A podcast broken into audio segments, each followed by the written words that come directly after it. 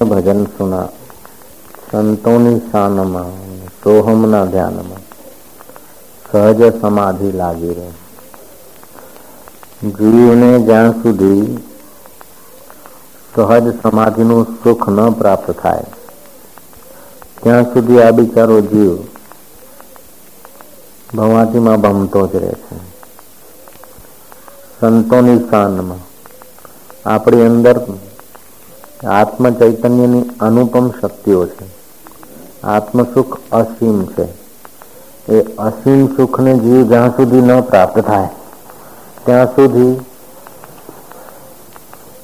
જે કંઈને મળે ને, ન મળ્યો ત્યાં સુધી લાગે કે આટલું મળે તો નિરાશ, આટલું મળે તો નહીં રાખ અને મળી ગયું ને તો પાછો આગળ કૂદકો જાય કે આ થાય તો નહીં રાખ એ થયું તો પછી આમ થાય તો નહીં રાખ એમ કરતા કરતા મંજિલે मुकाम शमशान आ जाता है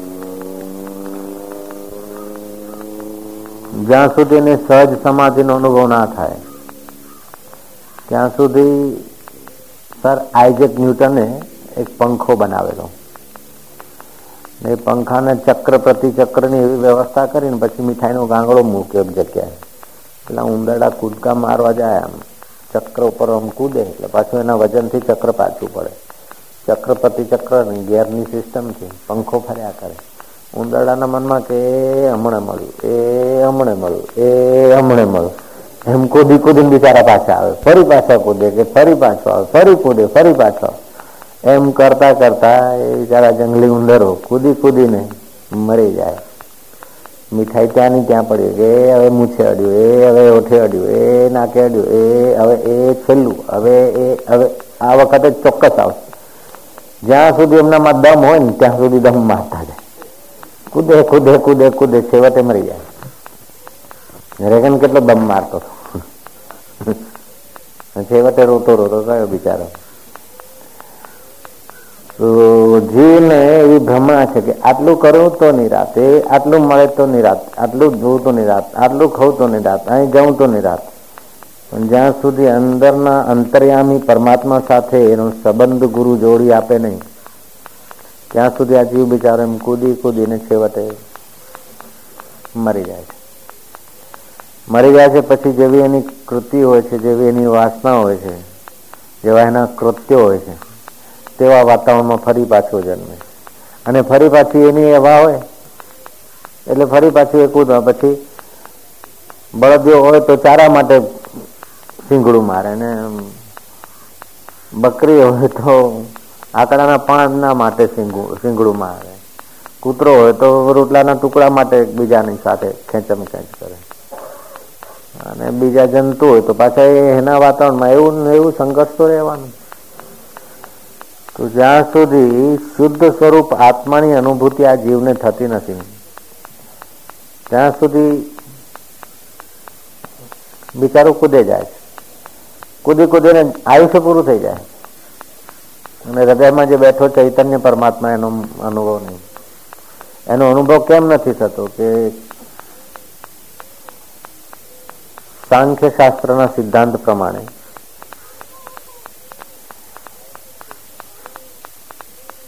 માયાની બે શક્તિ હોય છે એક આવરણ શક્તિ ને બીજી વિક્ષેપ શક્તિ જેમ વિદ્યુતને આપણે જોઈ શકતા નથી છતાં એના સામર્થ્યથી આપણે પરિચિત છે અને માની શકીએ છીએ કે વિદ્યુત છે. વીજળીની પેલી લાઈન જતી હોય એલ્યુમિનિયમની કે તાંબા પિત્તળની, તો આપણને એ વીજળી દેખાય નહીં. ગોળો થતો હોય, ફ્રીજ ચાલતું હોય, એમ્પ્લીફાયર ચાલતો એટલે આપણને ખબર પડે કે વિદ્યુત પસાર થાય એવી રીતે માયામ દેખાય નહીં. પણ ફૂલ ખીલે છે, પક્ષી કિલોલ કરે છે, બાળક જન્મે છે, મોટો થાય છે. પાછો અહીંયા શમશાનમાં પોઢી જાય છે. એ બધી માયાની શક્તિઓ તો દેખાય છે આપણને. પરિવર્તન થાય છે, નાનામાંથી મોટો થાય છે, કાળામાંથી ઉજળો રંગ થાય છે, ઉજળામાંથી કાળો થાય છે, તો બધી પ્રકૃતિની વસ્તુઓ માયા પ્રેરિત સંચાલન બરાબર થાય છે. કેળને કેળા જ લાગે છે, પપૈયાના ઝાડને પપૈયા જ લાગે છે. ઘેટાને ઘેટ, ઘેટું જ બાળક આવે છે, બકરાને બકરું જ બાળક આવે છે. એ બધી માયાની તો છે. છતાંય માયા આમ છતી આંખે ના દેખાય. તો એ માયાની વ્યવસ્થામાં પછી બુદ્ધિસ્ટ તો બુદ્ધ ભગવાનની પૂજા કરે. જીસસના ભક્તો હોય તો જીસસની પૂજા કરે પણ જીસસ જયારે ક્રોસ ઉપર ચડાવવામાં આવ્યા ત્યારે એક લાખ માણસ હતા એના વિરોધી જીસસને આમ છતી આંખે જોતા અને જીસસને એમ ક્રોસ ઉપર સતાવવામાં આવ્યા અને મુસીબત સહન કરતા હતા ત્યારે લોકો તાળીઓ પાડતા હતા અત્યારે એ લોકો કે જીસસ જીસસ ભગવાન છે મહાન છે એ મળે તો મળે તો પાછા એવું જ કરે કે પહેલા કર્યું તેવું ને તેવું તો જીસસને જોવાથી કૃષ્ણને જોવાથી શ્રી રામજીને જોવાથી અથવા કોઈ દેવી દેવને જોવાથી પણ જરૂરી નથી કે જીવનો ઉદ્ધાર થઈ જાય જીસસને તો જોયા હતા લોકોએ એક લાખ માણસ હતા જયારે ક્રોસ ઉપર ચડ્યા શ્રી કૃષ્ણને કૌરવે જોયેલા અને રામચંદ્રજીને સુરપંખા જોયેલી. રામચંદ્રજી સુરપંખા જો એ દર્શન કરેલા. મંથરાએ કરેલા કઈ કઈએ કરેલા. પણ માયાની જે આવરણ શક્તિ ને વિક્ષેપ શક્તિ છે અંતકણમાં છે. એ જ્યાં સુધી દૂર ના થાય, ત્યાં સુધી અવતાર હોય, ભગવાન હોય, અરે આપણો પરમાત્મા આપણા હૈયામાં છે. આ ભગવાન છે કે નહીં એની સમજણ આપનાર પણ કોઈ તો અંદર જોઈએ કે એ ઈશ્વર છે આ ભગવાન છે આ રામ છે આ કૃષ્ણ છે એ એનું ભાન આપનાર બી પોતાનું આત્મા તો જોઈએ કે એ આત્મદેવ ઉપર માયાની શક્તિનો આવરણ છે બે પ્રકારની શક્તિઓ એક આવરણ શક્તિ અને બીજી વિક્ષેપ શક્તિ આવરણ શક્તિ એ પોતાના આત્માને જોઈ નથી શકતો માણસ. અને વિક્ષેપ શક્તિ શું છે? કે મનમાં આમ મળે તો સુખી થાઉં, આમ કરું તો સુખી થાઉં, આમ પામું, એમ કરતા કરતા ગુદકા મારી મારી જીવન પૂરું કરી નાખે. એટલે સંતોની શાનમાં ને સોહમના જ્ઞાનમાં સંતોની શાન મળે અને અંદર જવાની કુંજી મળે, તો પછી આ બધા જે કૂદકા છે ઓછા થઈ જાય. વ્યવહાર તો બરાબર ચાલે. ઉલટું ટેન્શન વિનાનું થાય. પેલો ખજાનો આત્મા પરમાત્માનો પ્રાપ્ત થઈ જાય. બુદ્ધિમાન માણસ હોય ને, તો એ કે આટલું બધું કર્યા પછી છેવટનો સરવાળો શું? બુદ્ધિનો ઉપયોગ કરે ને તો છેવટના સરવાળાનો ખ્યાલ આવે. તો પછી સમય, શક્તિ બચાવીને અંદરની યાત્રા કરે. તો અંદરની યાત્રા કરવામાં બે પ્રકારના લોકો હોય છે. એક તો પર વૈરાગ્ય પ્રાપ્ત અને બીજા અપર વૈરાગ્ય પ્રાપ્ત. સાધારણ માણસ તો સાંભળીને ઠીક ટાઈમ પાસ કરે, થોડી પુણ્યાય થાય.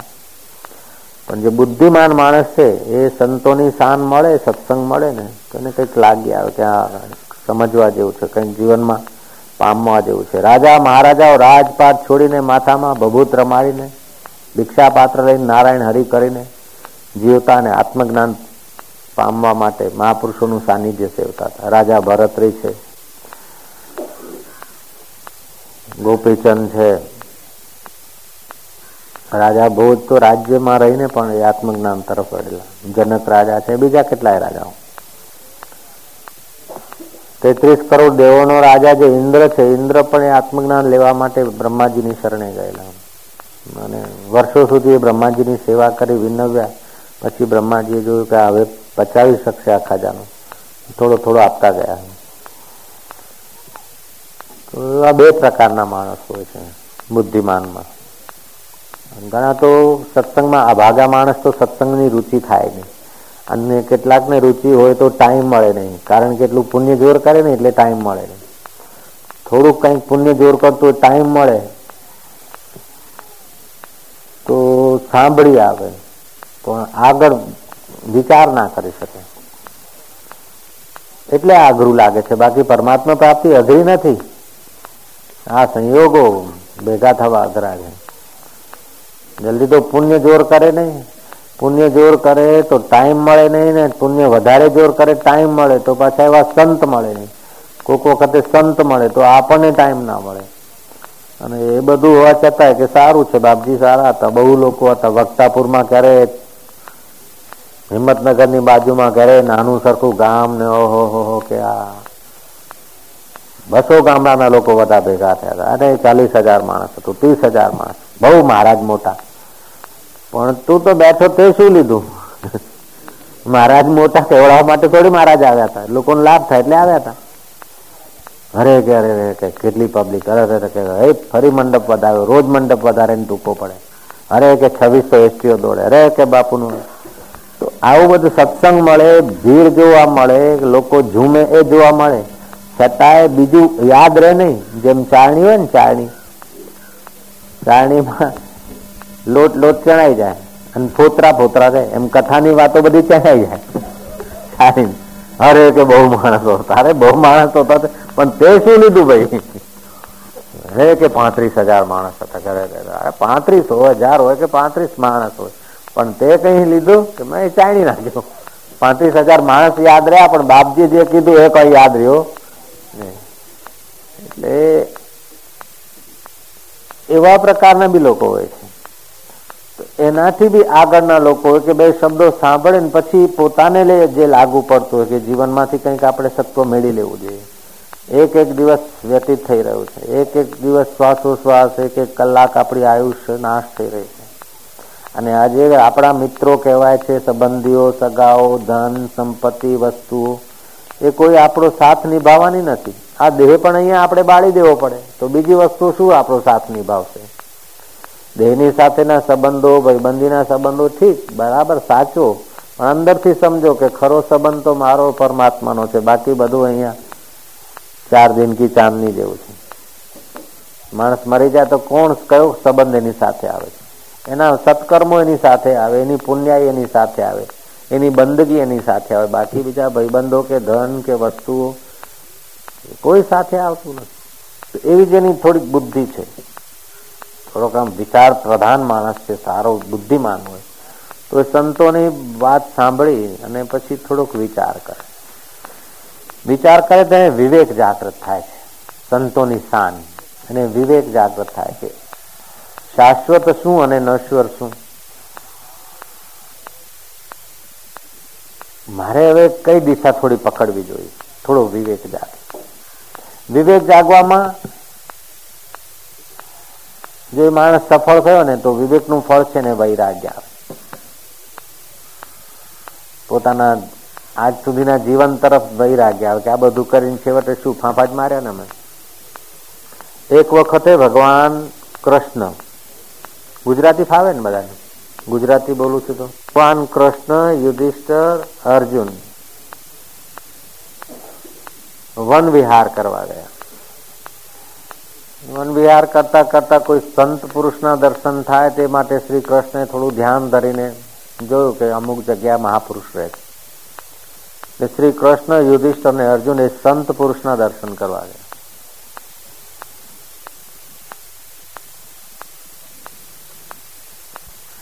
સંત પુરુષ તો પહોંચેલા સંત હતા જોત જોતામાં ચારે ચાર જણ રડવા માંડે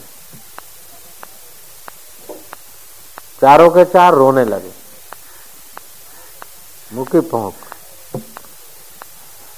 रोते रोते जब रोना चुप हुआ तो अर्जुन पूछते हैं श्री कृष्ण को कि प्रभु आप क्यों रोए भगवान बोलते तू क्यों रोया बोले बड़े भाई रो रहे कृष्ण रो रहे हैं आप रो रहे हैं तो फिर मैं चुप कैसे हो सकता हूँ मैंने तो आपको कंपनी दी अरे एक ये मनोवैज्ञानिक तथ्य है कि दस आदमी जो काम करते हैं, ग्यारहवा आदमी सहज में उसी धुन में बह जाता है। दस तंबूरे, वायोलिन आदि रखो तुम्हारे कमरे में और एक बजाओ तंबूरे की तार छेड़ो। तो बाकी के जो नौ है ना, उन पर भी उसकी ध्वनि का प्रभाव पड़ता है। तो तीन जो रोए, चौथा मैं भी रोया, मैंने आपको कंपनी दिया। कृष्ण, आप क्यों रोए? कृष्ण बोलते, मैं तो बाद में बताऊँगा, पहले पूछो तुम्हारे बड़े भाई को, युधिष्ठर को, वे क्यों रोए? युधिष्ठ ने कहा, मैं इसलिए रोया कि कहा तो ये महात्मा का जीवन। अपने परमात्मा में रमण कर रहे हैं। एकांतवास में, अपनी इंद्रियों को मन में, मन को बुद्धि में, बुद्धि को जीव में, जीव को चित्ती में, चित्ती को चैतन्य में लगाकर सारे ब्रह्मांडों का जो आधार है, जिसमें ब्रह्मा, विष्णु, महेश रमण करते हैं, उस पर ब्रह्म परमात्मा में रमण कर रहे हैं। और इनके दर्शन करने को कृष्ण चलकर आए। कहा तो ये महात्मा का पवित्र जीवन और कहा हमारे जैसे राजवी पुरुषों का जीवन। राग में, द्वेष में, लोभ में, लालच में, मोह में, मद में, मात्सर्य में संघर्षों में, चिंतन और चिंता में। हमारा जीवन बर्बाद हो रहा है। इन, इन्होंने तो जीवन का फल पा लिया और हमने तो जीवन का समय कमा दिया। इसीलिए हमको अपने बीते हुए ज़िंदगी पर और अभी रोदन आता है, रोना आ रहा है कि हमने क्या किया। बात तो यथारथ थी युक्ति युक्त थी। युधिष्ठर बुद्धिमान थे, वैराग्यवान थे। युधिष्ठर का रोना सच्चा था, सही था। बाबा जी आप क्यों रोए? बाबा जी ने कहा, जिस माँ ने पैपान कराया, जिस पिताजी ने कंधे बिठाकर स्कूल पहुँचाया, जिन कुटुंबियों ने स्नेह से अपने मुँह से बचाकर हमको खिलाया, उनको सबको छोड़ छाड़ के हम एकांत में आए भजन करने को। जल्दी से तो भजन का रास्ता नहीं मिला। फिर कुछ मेहनत करा और ठीक गुरु जी मिले, तब भजन का रास्ता मिला। गुरु जी मिले, फिर भी रिद्धि सिद्धि आई आड़ी। हाँ फिर प्रकृति के कुछ आकर्षण विकर्षण भी आए। उनको पार किया तो बड़ी मुश्किल से तो भजन में मन लगा और भगवान में विश्रांति मिली। तो कृष्ण जैसे और युधिष्ठिर जैसे और अर्जुन जैसे आजानु बाहु, ऐसे लोग मेरे पास आए हैं तो अब भीड़ भाड़ बढ़ जाएगी। मेरा एकांत का समय खो जाएगा। मैं इसलिए रोता हूँ कि जल्दी से तो भगवान के तरफ़ चल नहीं पड़ते। और चले तो जल्द पहुँचने की सुविधा नहीं थी। जब पहुँचने के करीब आए हैं, अब जरा सा विश्रांति मिली है तो ऐसे प्रसिद्ध लोग मेरे पास आने लगे। अब हमारा समय ये बहिर्मुखता में चला जाएगा। युधिष्ठर और कृष्ण जैसे व्यक्तित्व वाले लोग जब आने लगे तो अब मेरा शांति, समाधि का समय ये लोग खा जाएँगे। इसलिए रो रहा हूँ कि मेरा कोई पाप कर्म का फल उदय हुआ है। कि कृष्ण जैसे आदमी, युधिष्ठर जैसे आदमी मेरे दर्शन को आने लग गए। ये मेरे पाप का फल है, इसलिए मैं रो रहा हूँ। लो हाँ बड़ो अपने पास ऐसे आदमी आए तो अपने समझते कि आज हमारा भाग्य खुल गया। और वो लोग समझते थे कि आए हमारे कोई पाप का फल है कि बड़े बड़े लोग आने लग गए। अब समय हमारा बाह्य जगत में ज़्यादा जाएगा। अंदर की दुनिया में कम हो जाएगा समय।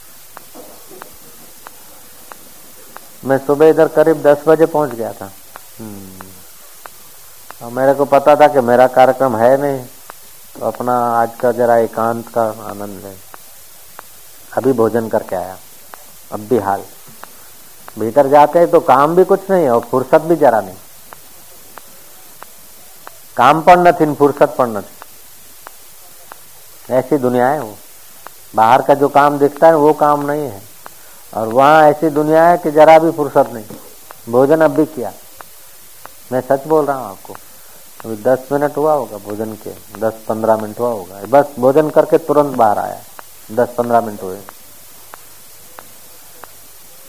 तो वो सोचते थे कि हमारा कोई पाप उदय हुआ कि कृष्ण और युधिष्ठर और अर्जुन जैसे तुम आदमी आए। अर्जुन ने सुना कि बात भी ठीक है। कृष्ण से पूछा कि प्रभु, आप क्यों रोए? कृष्ण बोलते हैं कि अब कल युग आ रहा है, ऐसा एकांत में रहने वाले महात्मा जल्दी से मिलेंगे नहीं, होंगे नहीं बहुत। होंगे तो मिलेंगे नहीं। और मिलेंगे तो युधिष्ठिर जैसे राजा पहचान के और अपना बीते हुए राज्य का जीवन तुच्छ समझ के ईश्वर के तरफ़ चलने के लिए ऐसा विवेक वाले राजा भी नहीं होंगे, ऐसा कल युग आया है।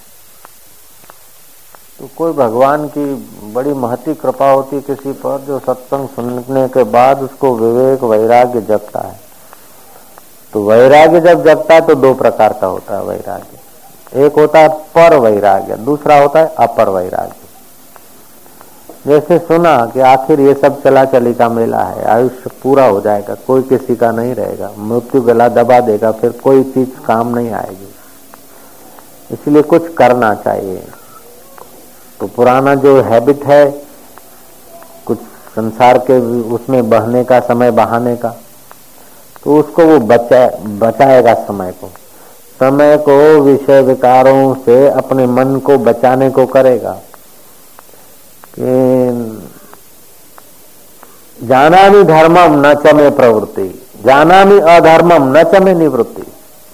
वो समझेगा कि ये सार है और ये असार है, फिर भी असार छूटेगा नहीं और सार के तरफ़ चलेगा नहीं। अंदर से वैराग्य रहेगा थोड़ा। उसको बोलते यतमान। यतन तो करता है, लेकिन पड़ा वहीं का वहीं है। दूसरा नंबर का वैराग होता है, उससे जरा तगड़ा। यतिरेक।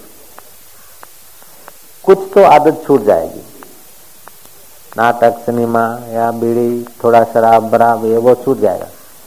कुछ आदत नहीं छूटेगी।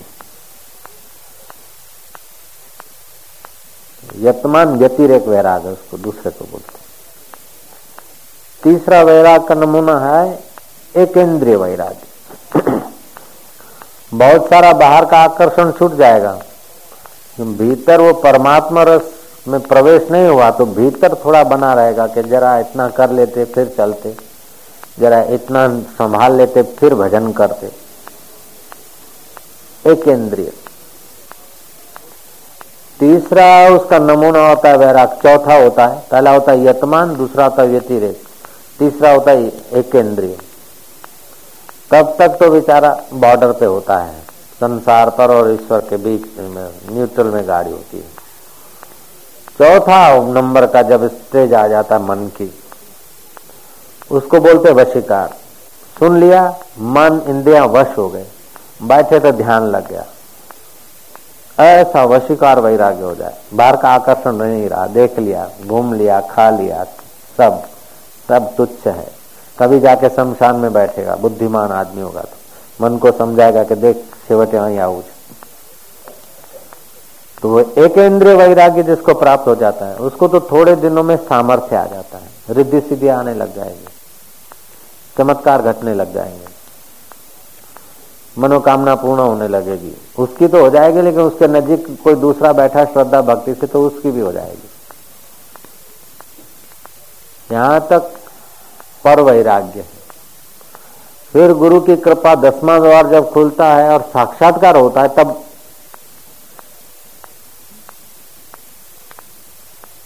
फिर तो वहाँ का तो कुछ और हिसाब होता है। तो पर और अपर वैराग, अब तक अपर वैराग्य है। जब साक्षात्कार होता है, अपर वैराग्य तो बैठेगा तो अपने हृदय में उसको अनुभव होगा। शांति का, आनंद का, सामर्थ्य का, इन सर्वव्यापक ब्रह्म का साक्षात्कार नहीं होगा। गुरु की कृपा होगी तो सर्वव्यापक, सर्वनीयता, जगदीश्वर का, ईश्वर का साक्षात्कार होगा। जिसके ध्यान में भगवान विष्णु रमण करते हैं, जिसके ध्यान में भगवान शिव जी समाधिस्थ हैं, जिसके सामर्थ्य से जगतम्बा है, जिसके सामर्थ्य से सूर्य नारायण चमकता है, जिसके सामर्थ्य से सारी सृष्टि का व्यवहार चलता है। उस तत्व उस ईश्वर का, ब्रह्म का साक्षात्कार होगा। जब ब्रह्म का साक्षात्कार होगा, तब उसको पराभक्ति प्राप्त होती है। मद भक्ति लभते पराम। वो मेरी परा भक्ति प्राप्त हो जाती है। तो अपर वैराग्य से सामर्थ्य और थोड़ी शांति आती जब ध्यान भजन करा तो शांति, व्यवहार में गया तो फिर गड़बड़ हो जाए और जिसको परस भक्ति मिल गई, उसके लिए तो वहरा व्यवहार, भीड़, भाड़, एकांत, सब में उसकी अपनी अनुभूति बनी रहेगी। फिर भी ऐसे पुरुषों को भी एकांत में ज़्यादा रुचि रहती है। नदी किनारे, तालाब किनारे, दरिया किनारे, समुद्र के शांत वातावरण में, अथवा तो फिर हिमालय में, अथवा कोई पहाड़, पर्वत, गिरी, गुफा, उनको ज़्यादा रुचि रहेगी। भीड़ में भी रहेंगे वो भीड़ में रुचि से नहीं रहेंगे। ऐसे पुरुष हो तत्व ज्ञान उन महापुरुषों के तो बड़ी ऊँची पहुँच होती है। वो दिखते हैं, मनुष्य जैसे ही दिखेंगे। समर्थ रामदास और गुरु गोविंद सिंह, ये ज्ञानी संत थे। तो गोविंद सिंह अपने शिष्य को बता रहे थे कि जिसको आत्म साक्षात्कार होता है, वो तो देवताओं से पूजा जाता है। जिसको आत्म साक्षात्कार होता है, उसकी सेवा करने वाले को फिर यमदूत नहीं सताते हैं। जिसको आत्म साक्षात्कार होता है, उसका दर्शन करने से अश्वमेध यज्ञ का पुण्य होता है, जिसको साक्षात्कार होता है, उसकी दृष्टि पड़ने से जीव निष्पाप होता है। जो ब्रह्मज्ञानी संत हैं, साक्षात्कारी, उनके दर्शन और सानिध्य से जो शांति मिलती है, ज्ञान मिलता है, वो तो बारह वर्ष के पुण्य कर्म करने से भी उतना नहीं लाभ होता है, जितना ज्ञानी के सानिध्य से होता है। ज्ञानी ऐसा होता है, वैसा होता है, ज्ञानी का जरा वर्णन किया। गोविंद सिंह का शिष्य बोलता है कि गुरु जी ऐसा ज्ञानी पृथ्वी पे रहता है? गुरु जी ने कहा हाँ, पृथ्वी पे ही रहता है। बोले उसको कितने हाथ होते हैं? पैर कितने होते हैं? बोले पैर तो उसको दो ही होते हैं हाथ भी दो होते हैं। अच्छा तो अपने जैसा आदमी होता है? बोले हाँ, आदमी होता है। बोले गुरु महाराज आपने ऐसे ज्ञानी का दर्शन किया है कभी? आप गोविंद सिंह क्या बोले? गोविंद सिंह ने क्या कहा हाँ मैंने दर्शन किया। तो गुरु महाराज हमको दिखाओ। आप गोविंद सिंह क्या बोले? मैं हूँ, ऐसा तो नहीं बोले? बोले, तेरे को देखेगा, जरा थोड़ा दिन अभी साधन भजन कर। अभी जरा हमको दिखाओ, कहाँ रहते होंगे? उनको सिंह निकलते हैं क्या? अरे, ज्ञानी को सिंह नहीं होते। जैसे तुम खाते, पीते, लेते, देते हो, उठते, बैठते हो, बिल्कुल वैसे के वैसे। उनकी अनुभूति अलग होती है। जैसे एक अंगूठा का भाई है और दूसरा आई ऑफिसर है। एक ही घर में रहते हैं। तो भोजन तो वही का वही खाते लेकिन आई की समझ और अंगूठा छाप की समझ में फ़र्क होता है ना? ऐसे साधारण आदमी की समझ में ये जगत की सत्यता होती है, और वो वो परमात्मा का साक्षात्कार के वो व्यक्ति के अंदर की समझ निराली। बाकी बाहर का व्यवहार तो जैसे साधारण मनुष्य होते हैं, ऐसे ही खाएगा, पिएगा। खाएगा, पिएगा, लेगा, देगा, बोलेगा, कभी मौन रहेगा, कभी कुछ। बाहर से तो उसका बॉडी दिखेगा उसकी पहुँच कितनी है? वो तो वही जानता है। यहाँ की पहुँच अपनी तो ठीक है व्यवहार की। यमपुरी में भी उनकी पहुँच होती है, स्वर्ग में भी उनकी पहुँच होती है। उनका जो भी भक्त है या उनके कृपा पात्र लोग है तो उनके भलाई कर देते हैं। वो ब्रह्मवेता का संकल्प पड़ गया, फिर चाहे तुम्हारी आयुष्य पचास साल और भी हो, फिर भी वो आदमी नरक में नहीं जाता ऐसी उनकी बड़ी पहुँच होती यहाँ तो मिनिस्टर फ़ोन कर दे फिर ऑफिसर माने, न माने, आगे चल के फिर वो हो गए और जो चीज़ मिले वो तो यहाँ छोड़ के जाना है। लेकिन साक्षात्कारी पुरुष के द्वारा जो चीज़ मिलता है, वो तो महाराज, उसका तो कोई बयान नहीं होता। नारायण नारायण नारायण। इसलिए देवता लोग भी वर्णन करते हैं कि मनुष्य जन्म पाकर जिसने, जो भारत में जन्मा मनुष्य जन्म मिला है, साधना करता हुए हमसे ज़्यादा भागशाली है। देवता लोग भी भारत में जन्मे हुए साधकों का प्रशंसा करते हैं। जिसको साक्षात्कार होता है, उसको तो देवता भी बलिहार जाते हैं। युगम ब्रह्म व जानाती तेषाम देवानाम बलिन भी बलिन भी जो उस ब्रह्म परमात्मा को, आत्मा को जानता है, उसको देवता लोग बलिहार जाते तो शुरुआत का साधक अब अपने बल से न चल सके तो ब्रह्मज्ञानी गुरु में अगर श्रद्धा हो और उनकी संप्रेक्षण शक्ति झेलने की उसमें योग्यता हो तो श्रद्धा भक्ति होती है तो फिर योग्यता भी आ जाती है। तो एक खाली झलक मिल जाए ना, साक्षात्कारी पुरुष की तो अपना अंदर का छुपा हुआ जो आत्म चेतना है, उसका थोड़ा द्वार खुल जाता है। फिर तो उसको जो मस्ती आती है, जो आनंद आता है, उसके आगे संसार का, उसको सब फीका लग जाता है। ऐसा अंदर का खजाना का एक एक टका का सौमा बाद ऐसा चीज़ है, और सबके भीतर छुपा है वो। लोगों को माया लगी है कि ये करूँ तो नहीं रात आटलू करूँ तो नहीं रात आटलू करूँ तो नहीं रात खाऊ तो नहीं रात यहाँ जाऊ तो नहीं रात। हम अमेरिका में एक जगह पे हमारा कोई कार्यक्रम था, फिर पास में ही पड़ता था व्हाइट हाउस मेरे को लोग वहाँ ले गए। राष्ट्रपति का जो व्हाइट हाउस है वहाँ।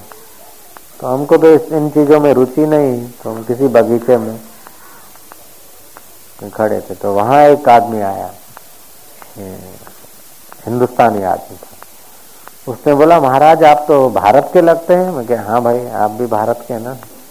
हाँ। बोले, महाराज, इधर कैसे? हो गया भाई, ऐसे ही खा रहता हूँ। तो आप कहाँ रहते हैं? मैं क्या भाई, हम तो रहते संत आदमी कहाँ रहना? फिर भी मोटेरा में साबरमती के पास आए बोले अच्छा साबरमती में? अहमदाबाद में? हाँ। बोले, अहमदाबाद में तो मैं कमिश्नर था, इनकम टैक्स कमिश्नर था मैं। कितने वर्ष अभी रिटायर हुआ।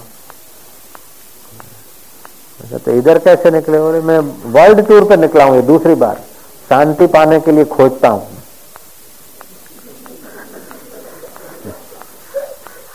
इनकम टैक्स कमिश्नर था मैं। अभी दूसरी बार वर्ल्ड टूर कर रहा हूँ।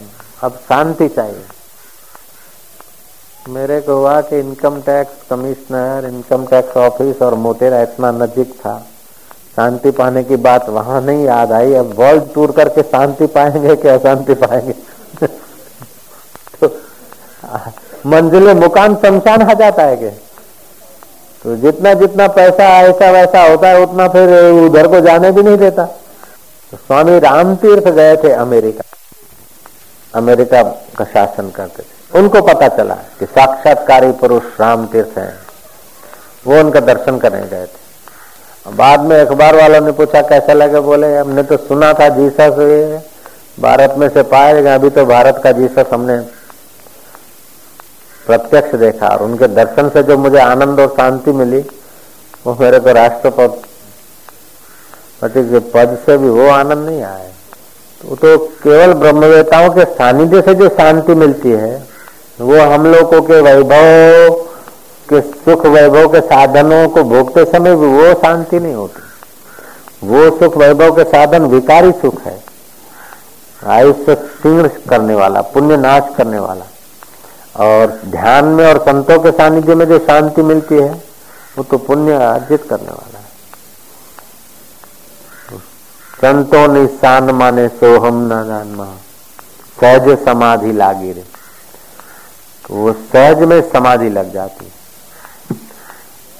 बारह प्राणायाम अगर सिद्ध हो जाए, अपन कहते हैं, ये बारह प्राणायाम नियमित करे थोड़े दिन तो उसका प्रत्याहार सिद्ध होने लगता है। बारह प्रत्याहार सिद्ध हो जाए तो उसकी धारणा सिद्ध होने लगती है। धारणा में बड़ी शक्ति आ जाती है। बारह, जितना धारणा लगती है, उससे बारह गुना समय, बारह धारणा हो जाए तो उसका ध्यान लगने लगता है। और बारह ध्यान हो जाए तो उसकी सविकल्प समाधि होने लगती है। और बारह सविकल्प समाधि हो जाए तो निर्विकल्प समाधि में पहुँच जाता है। छह महीने के अंदर तो निर्विकल्प समाधि में पहुँच सकता है अगर नियमित करे तो, तो निर्विकल्प समाधि में पहुँच गया तो वो तो अपर ईश्वर कहलाता है। उसके आगे तो प्रकृति के रहस्य खुलने लग जाते हैं। देवों की निधि दिखने लग जाते हैं। भूत भविष्य उसके आगे प्रत्यक्ष होने लगता है। और शुरू शुरू में उसका उपयोग करेगा चमत्कार वमत्कार। फिर तो उससे भी उपराम हो जाता है वो जोगी। फिर तो एज रूटीन जो चलता है, ठीक। जैसे नया शराबी है ना तो थोड़ा सा पिता झूमता है, फिर मज़बूत हो जाता है तो पचा लेता है। निर्विकल्प समाधि में चला गया तो पचा लेगा सब। अनुकूलता, प्रतिकूलता है वो सब पचा लेगा। अपनी शक्तियों का, अपने व्यक्तिगत उपयोग नहीं करेगा। अपने लिए अपने सामर्थ्य का उपयोग नहीं करेगा। छोटी मोटी बातों में अपने सामर्थ्य का उपयोग नहीं करेगा। बैग रूटीन होता है, कोई बात नहीं। जैसे राष्ट्रपति पोस्ट पर पहुँच गए तो फिर क्या आरटीओ के क्लार्क से मगजमारी करने बैठेगा क्या? अथवा तो हम था भाई, सरपंच जहाँ चुनते थे, वहाँ चुनटनी में थोड़े जाएगा रहेगा तो राष्ट्रपति भी तो अपने ही राष्ट्र में और मनुष्य जैसे ही तो रहेगा। उसका बाहर का दबदबा से लोग भले प्रभावित हो जाए। बाकी तो वही खाएगा जो पहले खाता था। फिर भी उसकी पहुँच तो बड़ी है। ऐसे ही साक्षात्कारी पुरुष की पहुँच हो जाती है। ऐसे पुरुष मिल जाए और विवेकी आदमी मिल जाए तो काम बन जाता। जिज्ञासा आवे तो। बाकी तो कई लोग ऐसे आ जाते, थोड़ा बहुत लाभ हो जाता। है चलने वाले जो जो साधना करके कुछ प्रैक्टिकल अनुभव करना चाहते हैं, ऐसे लोग जब मिलते हैं ना तब वो रहस्य का अनुभव होने लगता है। तो संतों के पास भी चार प्रकार के लोग आते हैं। एक तो होते नाम सुनाए, चलो देख क्या है। दर्शक। दूसरे होते कौतूहलवादी तीसरे होते भगत। उनको मानते हैं, भगवान के भगत होते मानते हैं। चलो जरा वो भी करें, ये भी करें। और चौथे होते हैं, बस चल पड़ने वाले। जब चल पड़ने वाला मिल जाता है तब पता चलता कि कौन सी दुनिया है बाकी सब ठीक है चलो आ गया बाप जी मर गया कम से आनंद से प्रसादी मुखी प्रसादी खा दी બહુ સારું બાપજી બહુ સારા અમે કહીએ સાધકો બહુ સારા ચાલે असी अच्छे तुसी अच्छे हो गया सत काल असी ब्रह्म तुसी ब्रह्म कोई कोई चलने वाला जब मिलता तब उसको पता चलता कि क्या रहस्य है। चलने वाले में भी दो प्रकार के होते एक चलते हैं कि अपने अपनी गति से। उनको तो लंबा रास्ता हो जाता है। उनको छह महीने में यात्रा पूरा नहीं होता है। उनको तो कोई छह साल लगे कोई को दस साल लगे कोई को पंद्रह साल लगे कोई को पाँच साल लगे। अपनी अपनी उसकी गति है।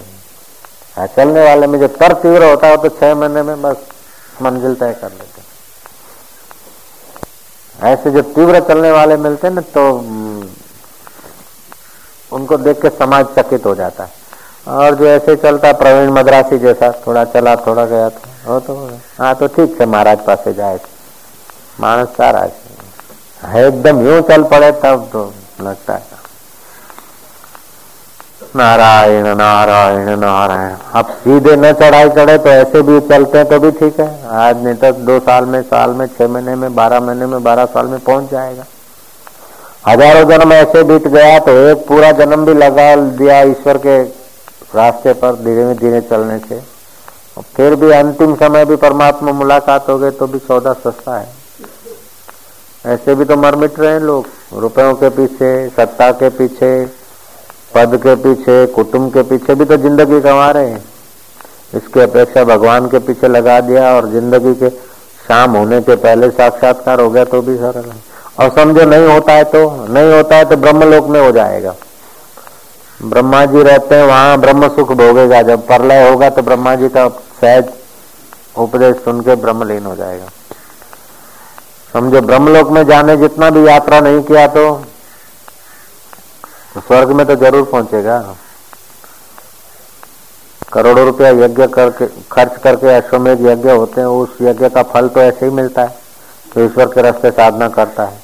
पहुँच जाए तो तो, तो ब्रह्म हो गया। नहीं पहुँचा तब भी, भी उसको तो स्वर्ग का सुख मुफ़्त में मिलता है।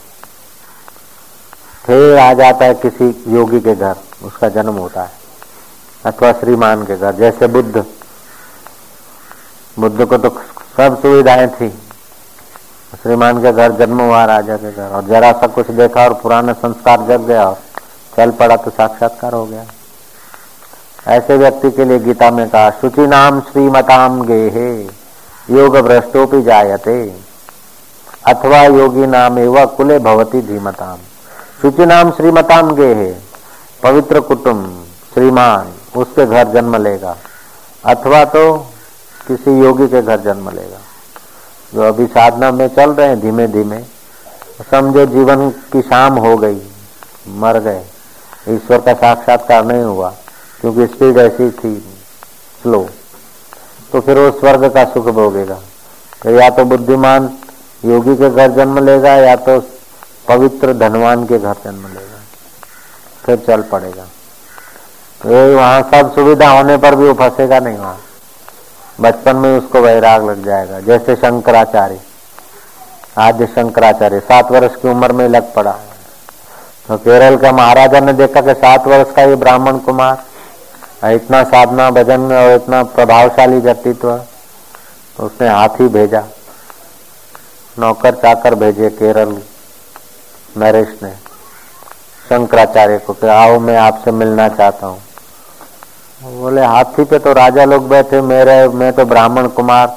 हम तो भिक्षा मांग के खाने वाले आपका हाथी पे बैठने का हमारा अधिकार नहीं। आपको दर्शन करना है तो आप अपना परमात्मा का दर्शन करो मेरे को वहाँ बुलाने का आप कष्ट न करो। मेरा भी समय खराब होगा आपका भी होगा। नहीं गया। सात वर्ष का बच्चा। राजा ने रथ भेजा पालखी भेजी। फिर राजा ने जासूस लगा के कैसे हैं? राजा ने जाना तो सात वर्ष की उम्र में बड़े विद्वान राजा खुद उनके दर्शन करने आए। फिर कई ज्ञानी अर्पण किया। तो शंकराचार्य ने कहा, भाई, ये मेरे को भी, मैं तो बालक हूँ। ये सारी दक्षिणा लेके मैं क्या करूँगा बोले, अच्छे काम में लगाना। तो कौन सा काम अच्छा है और कहाँ है, वो तो राजा जानते हैं। तो ये आप ही लगाओ, मेरे को भी विद्या अध्ययन करने दो। हज़ारों सोना मोहर राजा को वापस कर दिए तो राजा तो और प्रभावित हो गया, उनका शिष्य जैसा हो गया। तो सात वर्ष की उम्र में तो अगले जन्म की कमाई थी ना। बत्तीस साल की उम्र तक तो शास्त्र रचे और देश पर अपने पूरे भारत में डंका बजा दिया ज्ञान का। और अभी उन्हीं की परंपरा से चार पीठ चलते हैं। चार गादी स्थापी उन्होंने। उसी गद्दी पे जो बैठते हैं तो उनका नाम शंकराचार्य रखा जाता है। ज्योतिर्मठ के द्वारका पीठ के, उधर के, पुरी के, ऐसे चार गए कैसी बुद्धिमत्ता मिल जाती है। जितना आदमी अंतर्मुख होता है और ध्यान के जगत में प्रवेश हो जाता है, उतना बुद्धि विलक्षण होने लगती है। तो संतोनी शान माने सोहम ना ध्यान में, सहज समाधि लागे ऐसे पुरुषों के सानिध्य में समाधि करे तो तो अच्छा है, नहीं तो चुपचाप ऐसे पुरुषों के जहाँ निवास स्थान है, जैसे तीर्थ हैं, कोई ज्ञानी महापुरुष बैठे हैं, कहीं जहाँ तप किया उन्होंने, वहाँ पर बैठ के ऐसे ही खाली जप करे, ध्यान करे, तभी भी अनंत गुना फल होता है। जब ध्यान न भी करे, ऐसे ही बैठा रहे, तभी भी शांति मिलती है पुण्याई बढ़ती है। ऐसे पुरुष होते हैं वो। एक जुआरी था, जुआरी, जुगारी। जुगारी तो समझते हैं आप। और जुआ से तो पैसा हराम का आया तो फिर बुद्धि भी जरा ऐसे हो गई फिर शराब पिया। फिर वैसा गमन भी करता था। ऐसे करते करते करते करते कई वर्ष बीत गए। एक दिन उसका जन्मदिन था। तो स्वस्ति का आकार पान बीड़ा बनवा के और चांदी की थाली में दूसरे भी सूखा मेवा आदि वस्तुएँ लेकर अपनी प्रेयसी को देने जा रहा था, वो शराबी। जन्मदिन है इसलिए। प्रेयसी तो उसकी गणिका थी। रास्ते में उस शराब के नशे नशे में उसने कहीं ठोकर खाई और गिर पड़ा। गिर पड़ा तो नशे की ठोकर थी ऐसे ही पड़ा रहा थोड़ी देर बेहोश जैसा।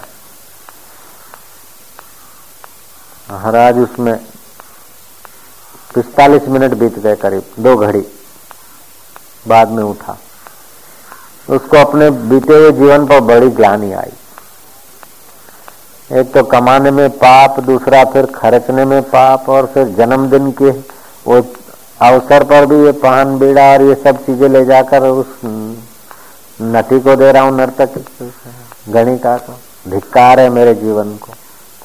पश्चाताप से पाप करता है और अपनी प्रशंसा से पुण्य करता है। महाराज, उसने पश्चाताप किया, थोड़े पाप कम हुए, जो पान, बीड़ा और जो फल, फ्रूट थे, वो सब उसने और किसी लोगों को बांट दिए। गणिका के पास नहीं गया। और उसके जीवन ने थोड़ा मोड़ ले लिया। अब वो आदमी समय पाकर मर गया। मर गया तो यमपुरी में निर्णय किया गया कि भाई इसने तो और कोई ज़्यादा तो कोई अच्छा काम नहीं किया, लेकिन दो घड़ी पड़ा रहा था जिस जगह पर वहाँ कोई ब्रह्मवेता साक्षात्कारी पुरुष रहे थे। और भगवान शिव जी का बाण भी पड़ा था वहाँ। पहले पूजा वूजा करते होंगे तो उधर के रेंज के श्वासोश्वास लेने से उसको वैराग आ गया। और इसने दो घड़ी उस जगह पे बिताई और जो कुछ था उस वक्त उसके पास। पान, बीड़ा, जो कुछ फल, फ्रूट, जो कुछ चीज़ थी, वो उसने दान कर दिया। तो दो घड़ी के लिए उसको कहा गया कि दो घड़ी के लिए तुम इंद्र का ऐश्वर्य भोग सकते हो। क्योंकि ब्रह्मवेता साक्षात्कारी पुरुष की जगह पे अनजाने उस समय तो पुरुष नहीं थे, लेकिन वहाँ तब किया हुआ था, भजन किया हुआ था वो जगह पे?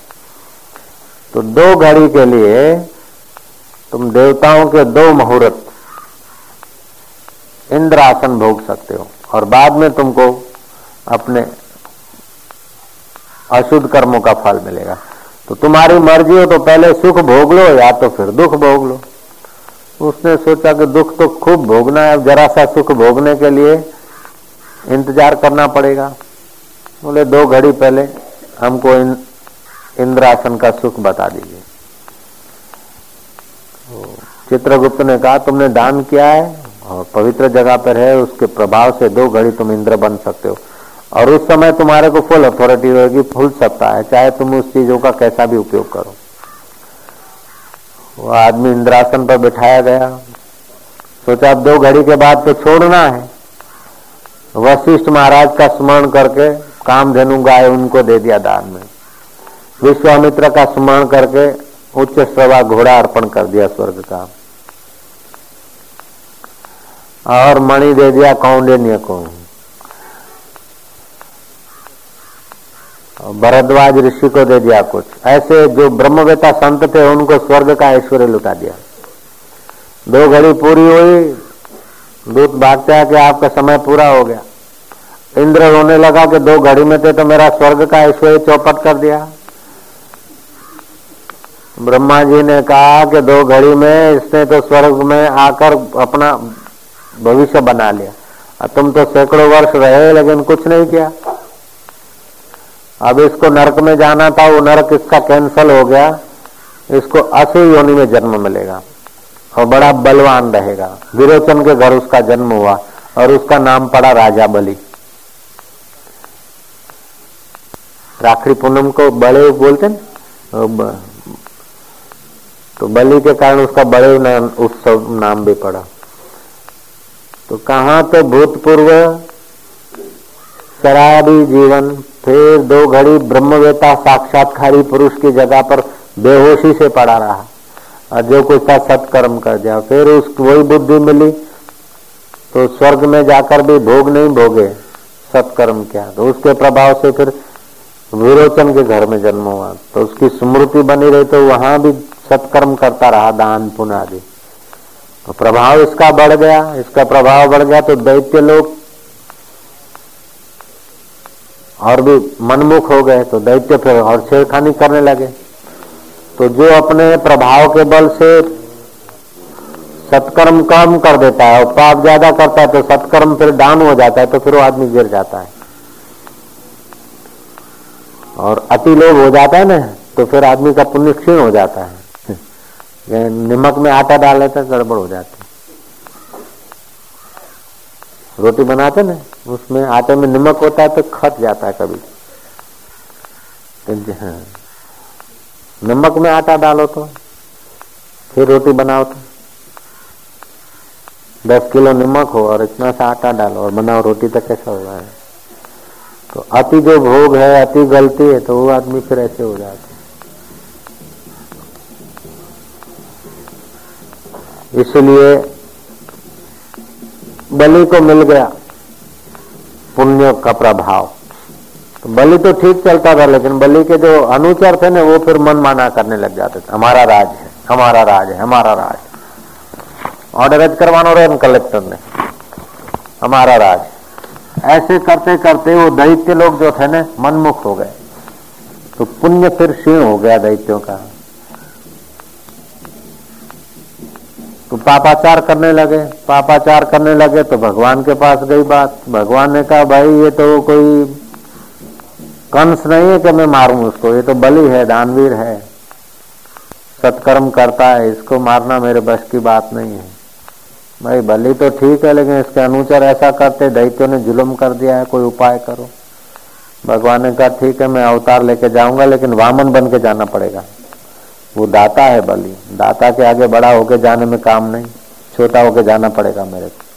तो भगवान विष्णु वामन का रूप लेकर बलि के दरबार में पहुँचे और बलि ने कहा, कहो, ब्राह्मण कुमार, क्या चाहिए? मांग लो, जो अरे कि क्या तू देगा? कि जो मांगोगे वो तुम पहले वचन कर। वचन। तो तीन डगला पृथ्वी चाहिए, बोले, दे दी। तो फिर तो भगवान विराट बन गए। एक डगले में पृथ्वी माप ली, एक डगले में स्वर्ग माप लिया। एक डगले में बलि ने कहा, अब अब क्या क्या अब मेरे को ले लो आप। माप लिया, बलि को पाताल में भेज दिया। तो बलि से सब ले लिया तो जो लेता है ना, उसके ऊपर बोझा चढ़ता बदले में कुछ देना पड़ता है। नहीं तो पुण्य क्षीण हो जाता है, प्रभाव नाश हो जाता है। तो भगवान ने कहा, बलि, तूने तो इतना दान करके मेरे को दे दिया, अब मैं तेरे को क्या दू बदले में? क्या चाहिए? बोले, प्रभु, आप ही चाहिए। अरे बलि अच्छा तो मैं तेरा द्वारपाल होकर रहूँगा। तो पाताल में बलि को भेज दिया और भगवान विष्णु द्वारपाल होकर रहे उसके। लक्ष्मी जी ने देखा कि अभी गए, नारायण इतने साल हो गए, अभी तक नहीं आए, क्या किया? जाँच किया लक्ष्मी जी ने कि वो तो बलि के द्वारपाल होके बैठे। अब तो भगवान वचन दे चुके हैं। बलि ने जब सब अर्पण किया तो भगवान ने अपना आपा अर्पण कर दिया। तो लक्ष्मी जी फिर परिचारिका का रूप से वहाँ भर्ती हो गई। और राखी पूनम का दिन आया, तब बलि को राखड़ी बांधी। तो बलि ने कहा, क्या चाहिए? राखड़ी बांधिए तो बहन हो गई तो मेरी। क्या चाहिए? बोले, और तो कुछ नहीं, वो जो द्वारपाल है ना, उसको छूटा कर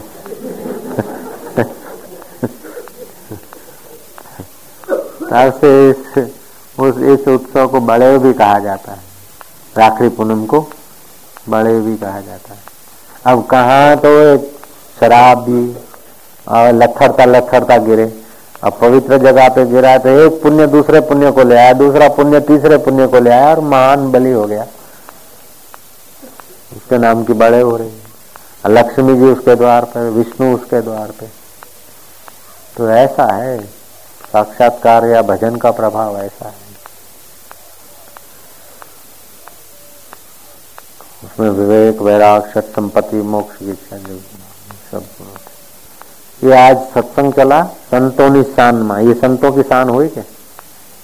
संतों निशान माने सोहम नाग सहज समाधि लागे रे। नारायण नारायण नारायण, हरे ही। परमात्मा जीवन की शाम हो जाए उसके पहले। हमारा विवेक वैराग जग जाए। शाश्वत और नश्वरता का ज्ञान हमारा प्रकट हो जाए। हमें सब छोड़कर रवाने हो जाएँ, शमशान में हम अकेले अग्नि की आहुति हो जाएँ, उसके पहले हमारे कर्म अग्नि की आहुति में पड़ जाए। हमने शमशानी अग्नि फरी बड़े थे पहला। તારી કૃપા પ્રસાદીમાં. અમે ડૂબી જઈએ તેવી કૃપા કરજે, દેવ. કુટુંબીઓ અમને મશાણમાં મૂકી આવે તે પહેલા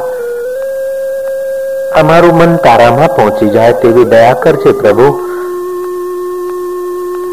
આ બધું છોડીને પરાણે જવું પડે તે પહેલા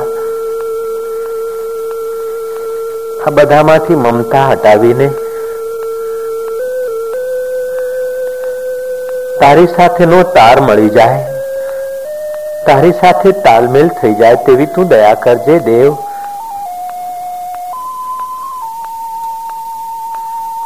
હરી હરિયો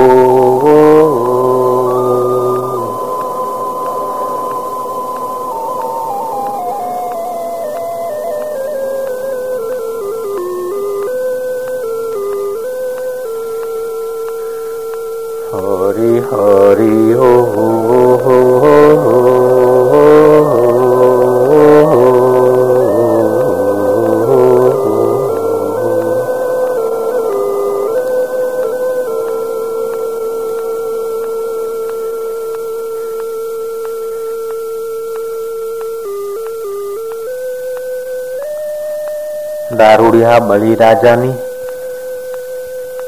જીવન લીલા. જે રીતે જગમગી તે તારી અકળ કરુણા, કૃપા લીલાનો કોઈ પાર નથી અખર લીલાનો.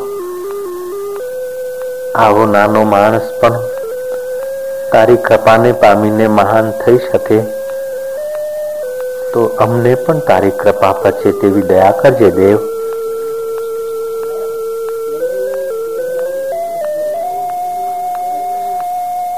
શરાબી અને જુગારી માણસ. જીવન દિશા બદલે તો મહાન થઈ શકે. તો અમને તું મહાન બનાવી. તેમાં તારા માટે કોઈ અસંભવ કાર્ય નથી મારા, દેવ. અમારા દોષો તરફ અમે નિહાળીએ છીએ તો પગ થથરે છે, પણ તારી ઉદારતા તરફ નિહાળીએ છીએ તો હૈયું હરખાય છે, મારા દેવ.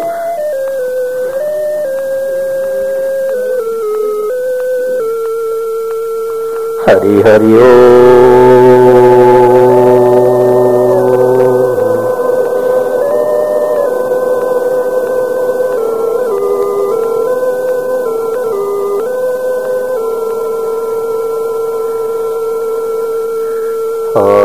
হরি হো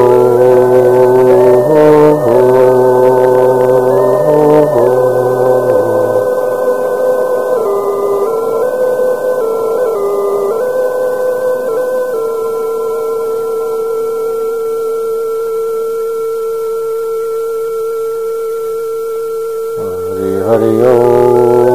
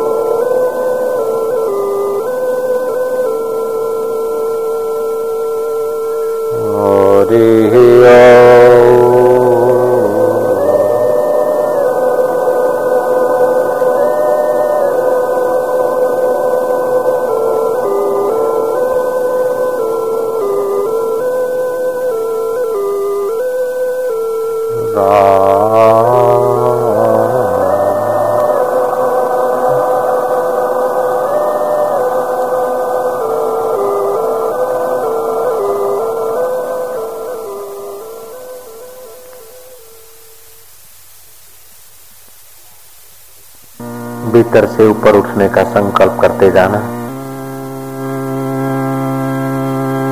दृढ़ निश्चय करो कि आपका नीचे गिराने वाला विकारी जीवन अब ऊपर की ओर, निर्विकारी नारायण की ओर चलेगा। जैसे आप भावना करते हैं, देर सबेर ऐसे ही हो जाते हैं। सच्ची भावना से ऊपर उठते जाएँ।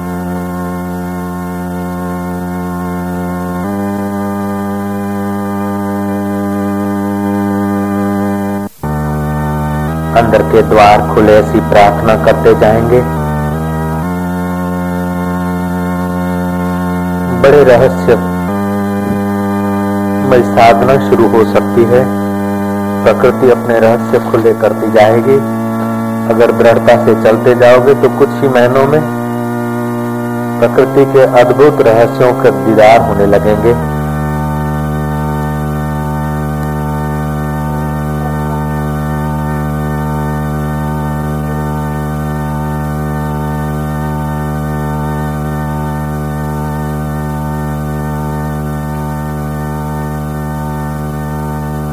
से निकलता हुआ ओमकार अपने हृदय में गुन जाते जाना। राम राम राम राम अथवा ओम राम और आप ऊपर उठते जाना, ऊपर उठते जाना, और ऊपर और ऊपर।